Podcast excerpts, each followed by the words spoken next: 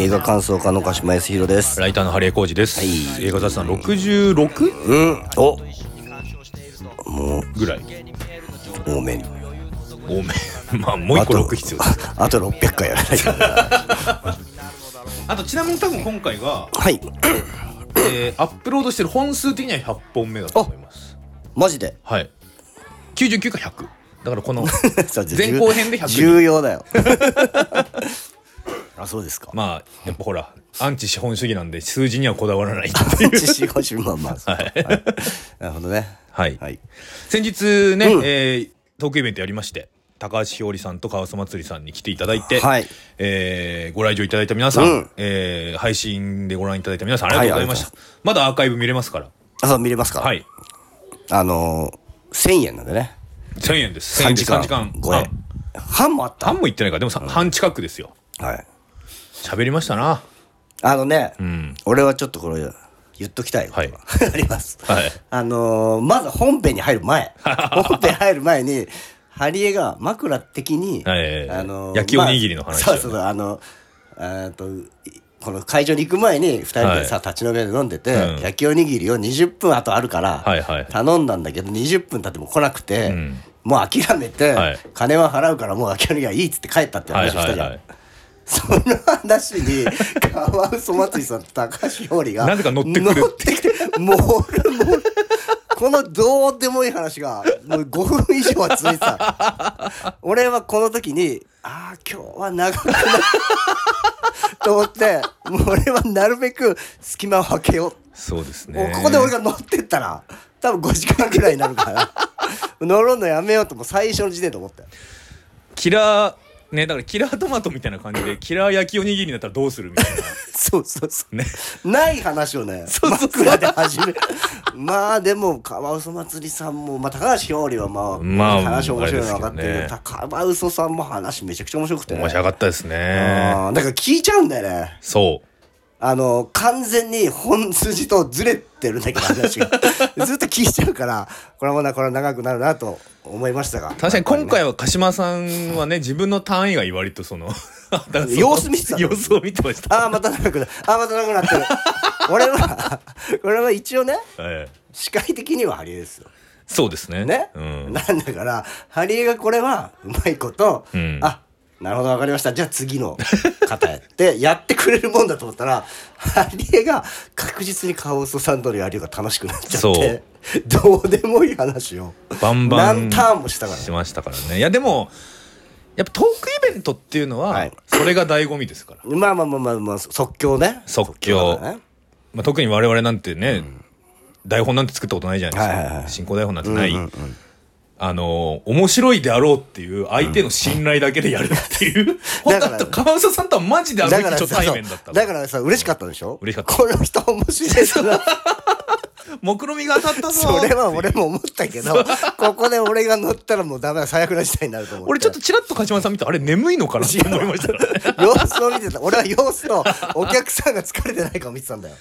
そうですね。まあでもお客さんもねちゃんとまあ楽しんでいただいてね。てね。如月駅私も好きですってお客さんいましたからね。木更木駅とバタリアンで俺、ええ。あの終わった後話しかけなかった人から。私バタリアンって書きました。と私木更木駅って書きました。だなんかあの鹿島さんにその如月駅私も好きですよって話しかけてらっしゃった男性の方は,、はいはいはい。あのネイキッドロフトのマンスリー見てきたらしいですよ。あそうなんだ。そう。別にこれ見てとかじゃん見てとかでもね高橋ひよりのあファンでとかじゃないじゃないんだね、はい。でも俺あのその人ちょっとツイッターでもやり取りしてさ、ああフォローし合ったんだけど、そうですねはい。めちゃくちゃ映画見たりイベント行ったりしてるよ。へえそうなんだ。毎日のように言ってる。だすごいなと思って。やっぱそういうのがやっぱもう浴びるように見たい聞きたいっていう方なんですな、なんでしょうね。で、もう一人バタリアン書きましたって言ってた女性の方ね。女性の方も、うん。若い女性の方なの、はいはいはい。もうバタリアン多分全然リアルタイムじゃない人、だって別に俺だってバリアルタイムじゃない。バタリアンリアルタイム多分あそこで俺だけだよ そうそうそう。だから若いのによくバタリアンとか知ってますねって言ったらもうなんかお兄ちゃんとか好きだしおお親も好きででその時もすごいいろんなこれがでバタリアンのあのラストがこうでみたいな話だったけど、俺の知らない映画いっぱい知ってた 知ってる風にして返したけどええ。いやもうだから本当今もねもちろんそのサブスクとかもありますし、うん。あそうね。まあ今は見れるからね。見ようと思えばいくらでもという時代ではありますからもう年齢差とかはあ関係なくなってますね。そうね。うん。まあただね今回4人が挙げたベスト5若干見れないのがねありますね。うんだかなら何本かね。カワウソさんの何でしたっけ？チレラマ？なこれそれなんだろうって感じそうマジでどこで見ればいいんだ？話聞いてもなんだかさっぱりわかんないや 精子が巨大化するんですよって言われても。でなんか川瀬さんが、精子が巨大化したらああなるだろうなってことが全て起こりますって言ったんですけど、精子が巨大化したらああなるだろうなっていう想像ができない。つそうそうそう。まずそこの想像して見る人いないからちょっと自分の想像力の限界を感じましたよそうだに。ねだからまあまあだから予想外のことが全て起こる起こるってことでですねいやー気になってることは1000円であれは面白いんじゃないかな？いやだと思いますよ。と思いますよね、で割とこうあの配信とか見てくれた人がうんうんうんいくつかこう感想上げたりしてくれて、はい。で割とあの面白いっていう評価もいただいてますので、9月16日金曜日いっぱいまで見れると思いますので、ぜひ。ぜひぜひ。あのどんな感じかなっていうのは高橋ひょうりの、うん。えー YouTube チャンネルでチラチラ見せが上がっておりますね、ちょっと抜粋したやつね、ええ。あれ見たけど客観的に見たけど面白かったね。面白い。高橋さんもやっぱりもうドライブしてましたね。楽しそうですね。はいだからやっぱカワウソさんのという起爆剤をええ。投与することによって、俺も負けないよってやっぱ。ハリエと高橋君が。やっぱ腕まくりしてる。なんだよこいつらと思いながら俺たやっぱ俺よりも強いやつに会いに行くみたいな気持ちになって俺よりも喋れるやつに会いに行くみたいな気持ちになったんですよね。早いんだよ3人のこのやりとりが。絶対俺の方が面白いことを言いたいってそう。そうそういう。開始でも面白いこと言ってやるみたいなやつでもう本当にね。そそこにもう俺はもう参戦するんだと思って初手の あの焼きおにぎりのところでもう諦めたから。結果ね鹿島さんは如月駅を擁護する擁護し続けるって役割を。なぜか如月駅をずっと擁護してるおじさんっていう役割になっちゃったけどぜひ、えーた、はいはい。ご覧いただければと思います。お願いします。でもちょっとあれでしたね。あの私だけ J ホラー派で微妙に旗色が悪い。あ そうね、まさかあのみんな好きだと思ってたザエがあんな酷評されるとは思わなかったよ えー？とか言われて。高橋翔に「あれさ何が面白いのか説明して」って圧迫面接みたいなことされましたからね 本当にねそう。パワハラみたいなね。でこれここはこうでさとか言って高橋全然覚えてなくて「えー、あそういう話だっけ？えー、面白そうだな」ってもう一回見てみよう ちょっとねだから J ホラーみんなが割とそのアッパー系のホラー、うん。まあていうかとにかくやっぱ悪魔のいけにえは最高だみたいな話になる。あーそうね。中で私だけやっぱりそのダウナー系のね。霊的ボリシェヴィキが みたいな話をしてそうそうそうこいつ暗いなみたいな扱いを。そういうんじゃねえんだよほらってみたいない感じになってたいを受けましたけどね。あとはやっぱノープのね話。そう高橋さんはね、3時間半喋った後に、まだまだノープの話はしたりないって言ってました。ノープの回だけやろうっつって。やるとそう。で川瀬さんは見てなかったんだよ。そでこれ川瀬さん見てたら多分ノープだけうマジでノープのの回になってた可能性はある。で川瀬さんなんか後から見たらしくって、うん。ツイッターで書いてたらやっぱ見てたらあのノープの話だけになってただろうっていう書いてたからね。川瀬さんの表現でいいなと思ったのが今まではジョーダン・ピールだったけど、ノープを見た後にはもうジョーダン・ハート・ピール・ハートに変わるって言ってましたね。ジョーダン・ピールになっちゃうそういうニュアンスに。ニュアンスに。まあまあまあまあそうですよ。やっぱ素晴らしい。ノープはやっぱ素晴らしいもうです素晴らしい。もうね時が経つごとにあのジュープのキャラクターが好きになっていくね、フィギュア出ないかなと思ってんだよね。そうなんです。だからジュープこそがノープをホラーたらしめている。うん。だからジュープはあのゴーディー君事件によって人生が変わってしまった、うん。その本当に恐怖体験によってその後の人生が悪い方向に進んでしまっているっていうのがホラーなんですよね、そうね。だから OJ とエメラルドはやっぱり、あのう宇宙生物との出会いによってもしかしたらこれこの先うん。人生が好転してる可能性があるじゃないですか。るあるあるある。それってやっぱりあんまホラー的じゃないっていうかね。冒険的な、でもやっぱジュープがいることによって怖えそうです。よこんな目にだけは会いたくないっていう。そうなんでかわいそうなんだよなジュープ。かわいそう。まあ、まあ、ノープの話いつまでするともあれですから。はい、本当にノープの回やってしまう可能性が。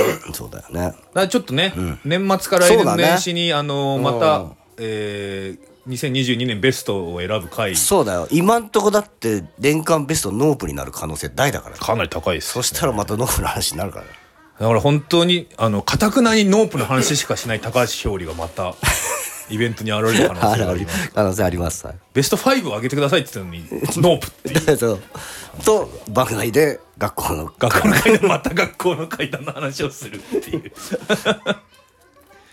あちなみにちょっとあのこの流れでちょっとだけ話させてほしいのは、私が敬愛する高橋宏監督のはい新作「ザ・ミソジニーが」うんうんうん。えー9月9日から公開されまして、私2日目9月10日の、えー舞台挨拶がある会に行ったんですけどおミソジニーあのー素晴らしい、でちちなみに言ってきますけど、ミソジニーはノープです。いやいやいやそんなわけないだろほぼノープでした。私も見ながらびっくりしました。ほぼノープです。ほぼノープ。日本のノープ。日本のノ日ープ。本のノープですよあれは。ええなにわのモーツァルトみたいな感じで。うんわかりづらい。もう J ホラーのだからやっぱ J ホラーというものを始めた高橋洋が、うん。うんうんうんやひやっぱり孤軍奮闘して J ホラーを壊そうとしているっていう姿ああはなるほど。つまりまああれですか。い今までのそのホラーの定説みたいなのをちょっと破壊しに来ている。うんだからか監督本人の 言葉を借りると、作劇をいかに脱臼することができるかはあなるほどね、はい。うん、そこら辺はノープもにも感じるそうですよね、あのーただまあかなりわけはわからない。脱臼させることによって、はい。わけが分からなくかなりわなってしまってけはわからないですしなんか声そのなんていうんですか？貞子がテレビの中で出てくるよみたいな、うんあのー、かや子が襲ってくるよみたいなシーンはないです。おほほだからそのなんていうんですか？あの要するにエンタメホラー的な表現はない。ないけど、でもなんかまあエンターテインメントではあるんですよね。うん。別にアート映画っぽい感じではない。アート映画っぽい感じだったけど予告とか。アート映画アート映画的な絵作りとかはありますよもちろん、あるんですけどそのエンターテインメントではある。うんなるほどね。そこはえやっぱり高橋宏というか。そう、でまあえ？え怖っえ？みたいなシーンはあります。そのでもなんかショックシーンみたいなのはない、うんうんうん。な何これみたいな。そう、でもでも何これっていうのはあります、はいはいはい そう。あのぜひあのー延々考えることができる。うん。ホラー。であと笑うところもあります。おお笑うっていうかえ？ー、っていうそのえこういう映画だったの？みたいな。あーやりすぎやりすぎて笑っちゃうやつ。やノープにも通じる。あこれってこういう映画だったんだみたいな、はいはいはい。あのジャンルが急に変わってびっくりはいするはいはいシーンとかあるあるんだね。あのぜひシネマカリテやってるので、はい。じゃあ皆さんで見て見ていただければいいんじゃないかあなと。のノープかどうかっていうのを判断していただいて。やっぱ日本のノープ。緊張の夏みたいな日本の夏みたいな感じで。日本のノー日プ本のノープっていうことを堪能していただきたいなとはいはい。はい思います。はい。ということで、はい。今回映画雑談で取り上げますのは、はい。えー坂本優子監督最新作のうん「グリーンバレット」はい。でございますね。まあやっぱり今回も裏切られなかったな。そう。そうですね。面。白いんだよな。なんかさ、うん。坂本監督自分で分かってんのか何なのか、うん一回ハードル下げてくるよね。いやそれは確実にそれしてるでしょ。してる？いやしてるますよ。今回さ、まあ国岡殺し屋最強伝説国岡っていうのがまずあって、ねうん。あ見た。見ました見ました。あ UNEXT で見れるんでね、うん。でそその、えっとモキュメンタリーの方法でそまあその続編っていうかスピンオフなんだよね。そうですね、国岡が主人公っていうわけでもないんだよね今回は。今回は。今回はあのーミスマガのでそう。えっと選ばれた6人の。6人の女性たちが。だからここれからタレントになるっていそうですね。形だよね、うん。だからもう演技もしたことない、うん。そのミスマガで選ばれてこれまだまあどほぼ素人のうん。子たち6人を使ってなんかできないかっていう話だったらしいね。そうですね。だから多分講談社側からの企画なんですよね、講談社とまあ、えー制作会社が作った企画に坂本さんが呼ばれたという形ですよね。でだったら国岡のスピンオフ的な感じでっていうことでその6人の女の子たちが殺し屋になる訓練をしに来る。そう。で合宿に。合宿に来る。でそこの教官として国岡が呼ばれるっていう話なんだよね。坂本監督のフィルモグラフィー的に言うとうん。国岡パターンというよりは、うん交流の村と同じ構造ですよね。交流の村ってモキュメンタリーだったっけ？あれモキュメンタリーじゃないですけど前半が交流の村はあのあはいはいはいホラーでね。ホラーで、あのでなんか別になんかここんな類型的なホラー見せられてもなって思ってたら、いきなりすごいアクションになるっていう。ね。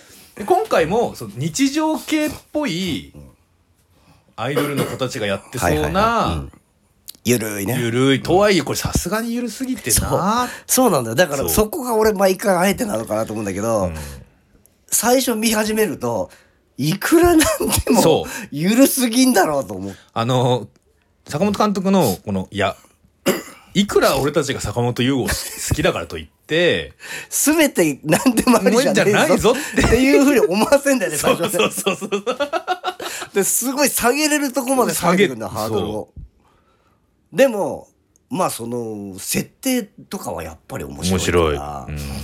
そのうまあベイビー・アル・キューレでもあった殺し屋っていう殺し屋組織。組織っていうものがあって、うん。それを統括するものがあってで、えー今回、えーグリーンバレットで出てくるのは新しい新興勢力というかね。その殺し屋協会？うん。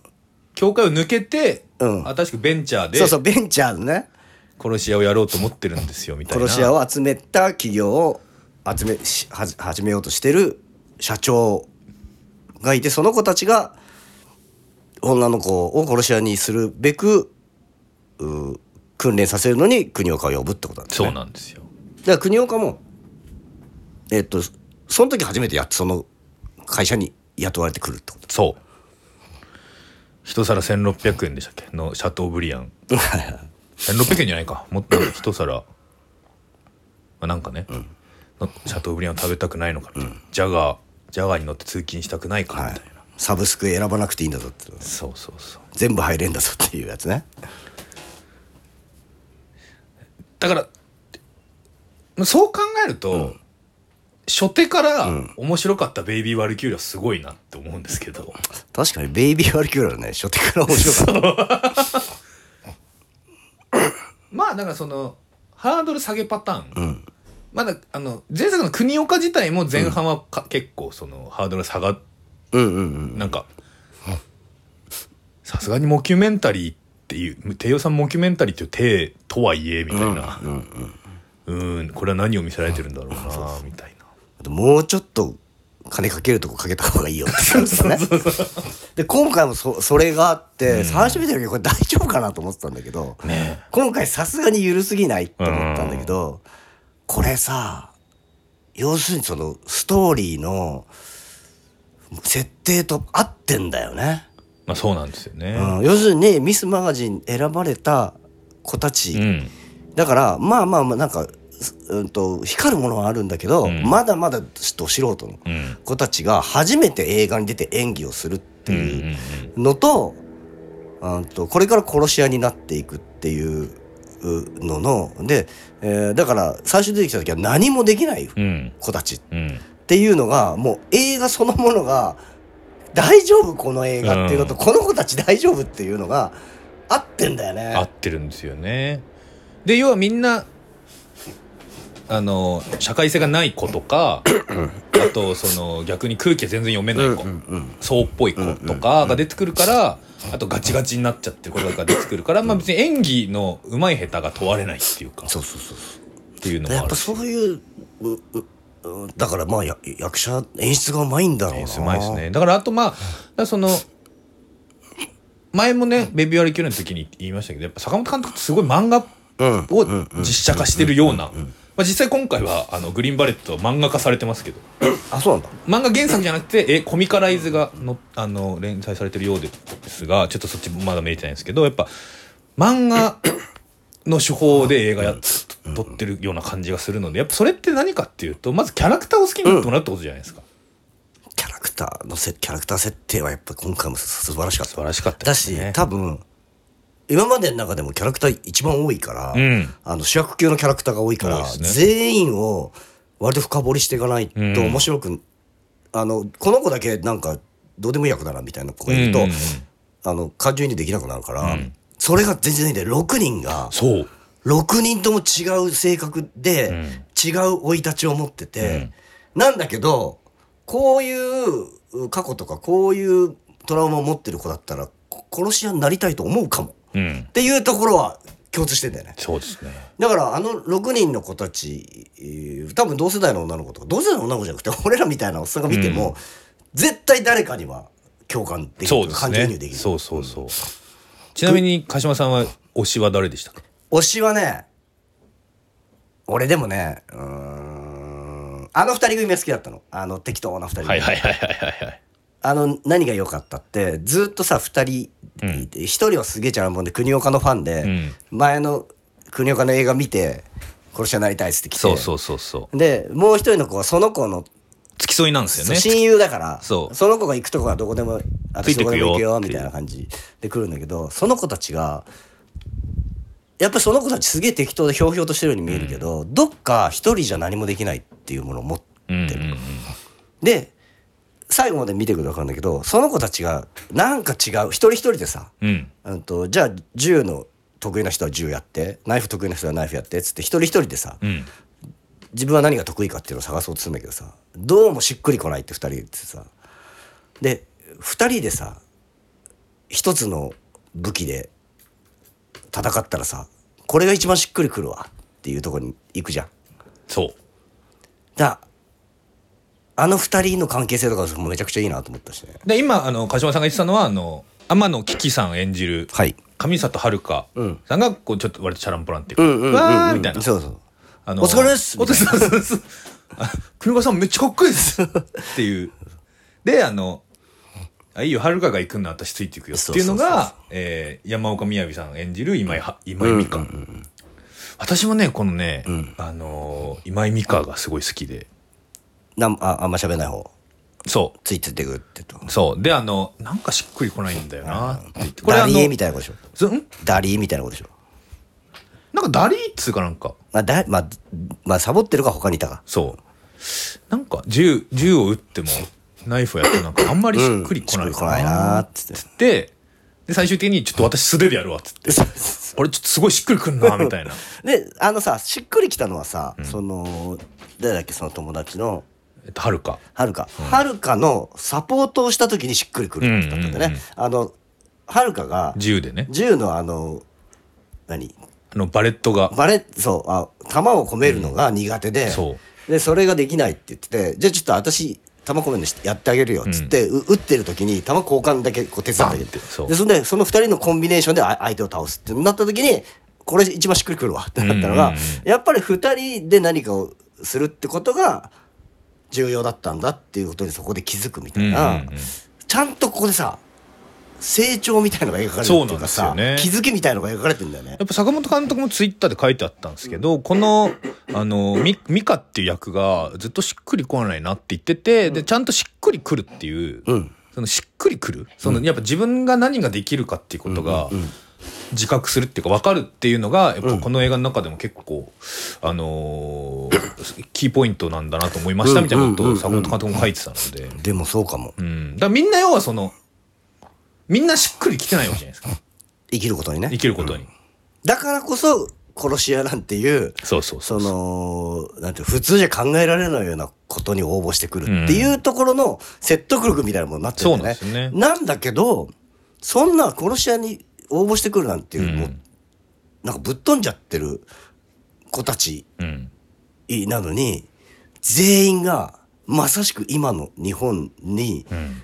での生きてて悩みその日本で今の日本で生きることに悩みを抱えてそうな子たちなのよ、うんうん全員が、うんうんうん。その6人の全てのキャラクターが、うん。だってさえっと、こういう子がいるでしょ？こういう子がいるでしょ？こういう子がいるでしょ？だからまあじゃあ6人にしましょう設定じゃないもんね最初の話が6人いるんで、うん。この子たちで何か作ってくるそうそう、確かに確かに。だからよくあのキャラクター付けあんなに緻密にだからやっぱり今の日本へ日本映画と言わず今の映画界の中で10代のリアルなのキャラクター描かせたら坂本監督一番じゃないかなとそうかもな。で、やっぱ、で、そこで、その、内藤カレンさん演じる沖田響。響か、だったかな？の、が、はやっぱ結構ハードな過去があって、やっぱ、あの家族全員ヤクザに殺されてて、はいはいはいで私全員復讐して、だから内臓すげえ出つ内臓出ちゃってたんすよみたいなでゲラゲラ。笑ってるっていうね。あの笑いの演技もさ、笑ってる演技ってやっぱり多分初めてやるってすごい難しいからさ、引きつったような笑いになってさ、うん、だから神経症みたいな笑いになってますね、はいあれがより説得力。だからあれって多分だからキャラクター設定がそもそもがこういう子たちだからこういうキャラクター設定しようっていうのがバッチリ当たっはまってんだよねそうですね。そこら辺すごいなと思って。辻優衣さん演じる東雲優もあのやっぱり、この子はやっぱそのタレントになりたくて、芸能事務所みたいなところに入ったら、まあ、そこが完全に、完全に悪徳はいなところで、ん。自己啓発本みたいなの、はい。社長が書いてる自己啓発本買わされて何百冊も、でお金も取られて、でもう私が騙されてるっていうことを認めたくなくて、はい。私は騙されてないですよ、すごいやっぱ推しに弱い感じのルックスしてらっしゃるじゃないですかそういうそういうかかわいい線が細い感じの。でだからそこが最終的に私これ騙されてたんですよねって気づいて、悔しいじゃなくて、恥ずかしいぞってなるのがいいんだよな。でそうなんだよな。恥ずかしいってなって全員殺しましょう。って。あれやっぱいいんだよな。そうなんだよね、全員だからさ最初出てきた時はまあだからこれもだからそのえ映画そのその制作とストーリーがもうめめちゃくちゃ合ってると思うんだけど最初出てきた時は全員これ大丈夫？この子たち。ダメだなっていう。まあ確かに今の子。だからさ俺なんかもうおっさんだからさおっさん目線でさね。若い子見る時みたいにさ、ダメだな今の子は。全員ダメだなってなるじゃん。で、まあ、国岡もそういうスタンスでいるんだよね。だどうしようかな。これはこれは大変だ。これ大変だな。と思ってで若い頃考えてることが分かんねえしなみたいな感じのスタンスでいてでで、えーだから映画そのものもそういう風になってて、うん。ここの子たちに演技なんかできるわけないじゃんっていう風に思わせたからこんな子たち殺しなんかなれるわけないよって思わせといてでやっぱりベイビー・マルキュリアの時も思ったけどやっぱそそこで一番説得力を出すために何を坂本監督がやるかっていうと、うん。アクションやらせる。そありえないじゃん、あんなダメな子たちがうそう。あのでしかも合宿でも何一つちゃんとできてなかった子たちが、最後に、えっと悪い奴らがやってきて、そいつらを返り討ちにすることなんてできるわけがないじゃん。うん。でも実際に動いてるのはあの子たちだ。そう。あの子たちが動いてあの子たちがアクションやってるわけよ。その説得力あるから、うん。絶対ありえないけどでありえるかもしれないっていうね、そう。お思わせてくれるというか。だしやっぱ実際にあの子たちが練習してそう。やってるわけだから。そうそう。だから練習してのう動動きをちゃんとマスターして、うん。かっこいいアクションをできるようになってるわけだからなってる。ねその過程は見せないけど結果見せられちゃったらそう。もう納得するしかない納得するしかない。でやっぱこれってあのまあ女神の継承の時にこの話になりましたけど、はい。やっぱこう CG だなんだってなって もう映画がね、はいはいはい。どんなことが起こっても、驚かないね。CG なんでしょ、どんなでっかい怪物が出てきて、なんかすごいだからインセプションみたいなことが起こっても、まあ CG ですよね、ってなっちゃうところ、になったら、もうじゃあ何が怖いのかってなったらやっぱみ、民がもう生肉食ったりすることだしだで何が面白いのか何が説得力を持つかって言ったらもうグリーンバレットにおいてはもう本当に生身の人間がアクションしているっていう。そうそうそだから体ってことになってくるんですよ。ううんなんか身体性だよね。身体性。人間の身体性、うん。でえっと俺ツイッターでちょっとこの感想を書いたんだけど、うん。俺ツイッターで書いたのはえっとダメな奴らが、ダメだなと思ってた奴らが一年発起するっていうところにグッとくるのは、ノープよりもグッとくるし、うんうんうん。あと人間の身体性ってすげえって思うのはトップガンよりもグッときたって書いてある だからねノープとかトップガンみたいな映画なんですよこれ。確かにね、もうじゃあもうむちゃくちゃ人入んないとおかしいむちゃくちゃ人入らないとおかしいですよ。おかしい。それをさ多分100いや1000分の1ぐらいの、さ予算でね。で撮ってるでしょ？そうそうそうそう。でしかも演技できる人たちだって使ってないわけだし、だからなんていうのキャラクター設定とスト演出と脚本でこそそれに匹敵するぐらいの感動を得られるもの作れんだなと思って、うん。やっぱすごいなと思ってあの子たちがなぜフォックスハンターでしたっけ？まあ狐狩りみたいなその、ああいつらを返り討ちにできるかっていうと相手が舐めてるから。っそうそうそうそう。ていうのは割とこの観客も一緒なんですよ、うん。観客も舐めてるから、うん。びっくりするっていう。そう。だから多分あの最後の、うん、とアクションシーンん。行くまでは、あんなアクションシーンできると思ってないから。思ってないでそれみみじんも見せないじゃん途中まで、でもさすがにさすがにもうちょっと前半はもうちょっとコンパクトにはならないのかっていう気がしないでもないですが、はいあのー、ま真中があんなにダメな人があるのかとかね、真中はね、ん。えでも真中は前の、あの殺し屋最強伝説国岡の時の方がダメだったじゃん、ダメだった。嫌なやつじゃん。そう。あのずずっとこいつ何なんだっていう。こいつ何なんだよっていう。で今回もこいつ何なんだよなと思ったんだけどでも真中も真中もやっぱ最後頑張るから。そ うそれは真中はやっぱ女の子たちにん。感化されて、そうそうそうそう。ああいうのもいいね可愛くてね。まあだから今回正直国岡が戻ってくる理由はよくは、まあないっちゃないんだけど、まあ本当あそこはもうかっこいいからいいってだけですよね。そのああそこでグリーンバレットって出てきて、うん、そうね。そう。あそうそうあとタイトルバックの出出方のかっこよさ出方のかっこよさもあれも漫画的なんだよな、まあでもやっぱでもあそこで最後栗岡来ないと。まあまあまあそうなんですどどう考えたってあの子たちと真ん中だけであの勝てるとは思えないない。よねまあまあまあそれ来るだろうなってみんな思ってるからいいんですけどね。あとやっぱり今回もベイビー・ワリキューレに引き続き女性陣誰もスカート入ってないし、うん。露出がないっうんていうのはやっぱそういうまあえーねえーベイビー・ワリキューレの時の伊沢さんの言葉を借りるとあのーハイキックでパンチラしない日本のうん。アクション映画初めてっていうのも引き継いでますし、だね。あと今回ああすごいと思ったのはえーちょっと名前ど忘れちゃう。あのボボスにボコボコにされるじゃないですか、うんうんうん。で女性陣もボコボコにされるんですけど、基本的に女性陣がボコボコにされてる絵を撮ってないっていうか見せてない。ああ確かにそう。あれはやっぱりその女性がぶん殴られてるっていうことを売り物にしないってことだと思うんですよね。うんうんうんあれでもそれこれもすごいあの良い配慮だと思いますあとね。あとまああの若い部下がいる上司を見てほしいんだけど、国岡の女の子たちの接し方が、うんもうベストだよね。ちゃんと敬語を使ってそう使わず離れずだし。で言葉でちゃんと説うん、明して。で、あのちゃんと落ち込まないようにフォローするしで危険な時は助ける、でもあのお前らそんな勝手なこと言うのは自分たちでやれって突き放すこともする、ですすあとさ恋愛要素ちょっと描かれるじゃん今回。ちょっとね。国岡の。でもあそこでも行かない。そうあれもう恋愛要素描いときながらものすごい誠実な描き方そうですよでやっぱ主役は女の子たちっていうとこ、ちゃんと国岡が最強殺し屋伝説国岡の続編的なものなのに国岡が女の子たちが主役だよっていうふうにちゃんと配慮してあげてるっていう感じがすごいするんだよね。だから国岡国岡前回もあれじゃないですか。彼女だと思ったら結婚したっていう描写が。だから寅さんですよね。そうだね。あれ毎回国岡の恋愛要素描かれてあの振られるって振られてな？るのかな。まあ今回はだからその振られてもいないっていうのがいいんですけどまあいいか。ないね。国岡シリーズは毎回そのマドンナが出てくるんだあけどトラさんだな。寅さん。殺し屋寅さん新しいトラさん。じゃああれね盆と正月には必ず。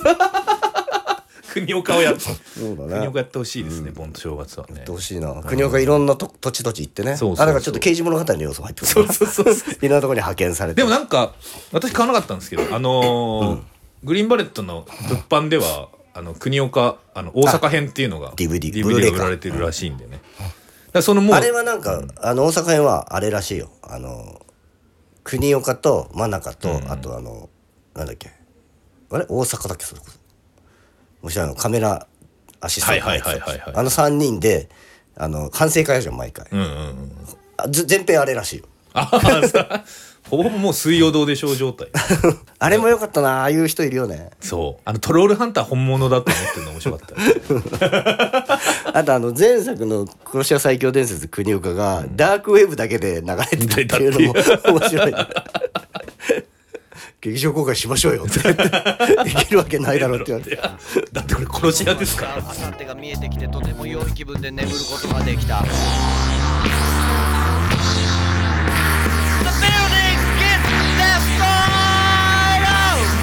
だまだ昨日明後日のようには俺を解放してはくれず死ぬまでに一度は宇宙旅行にも行ってみたいと思う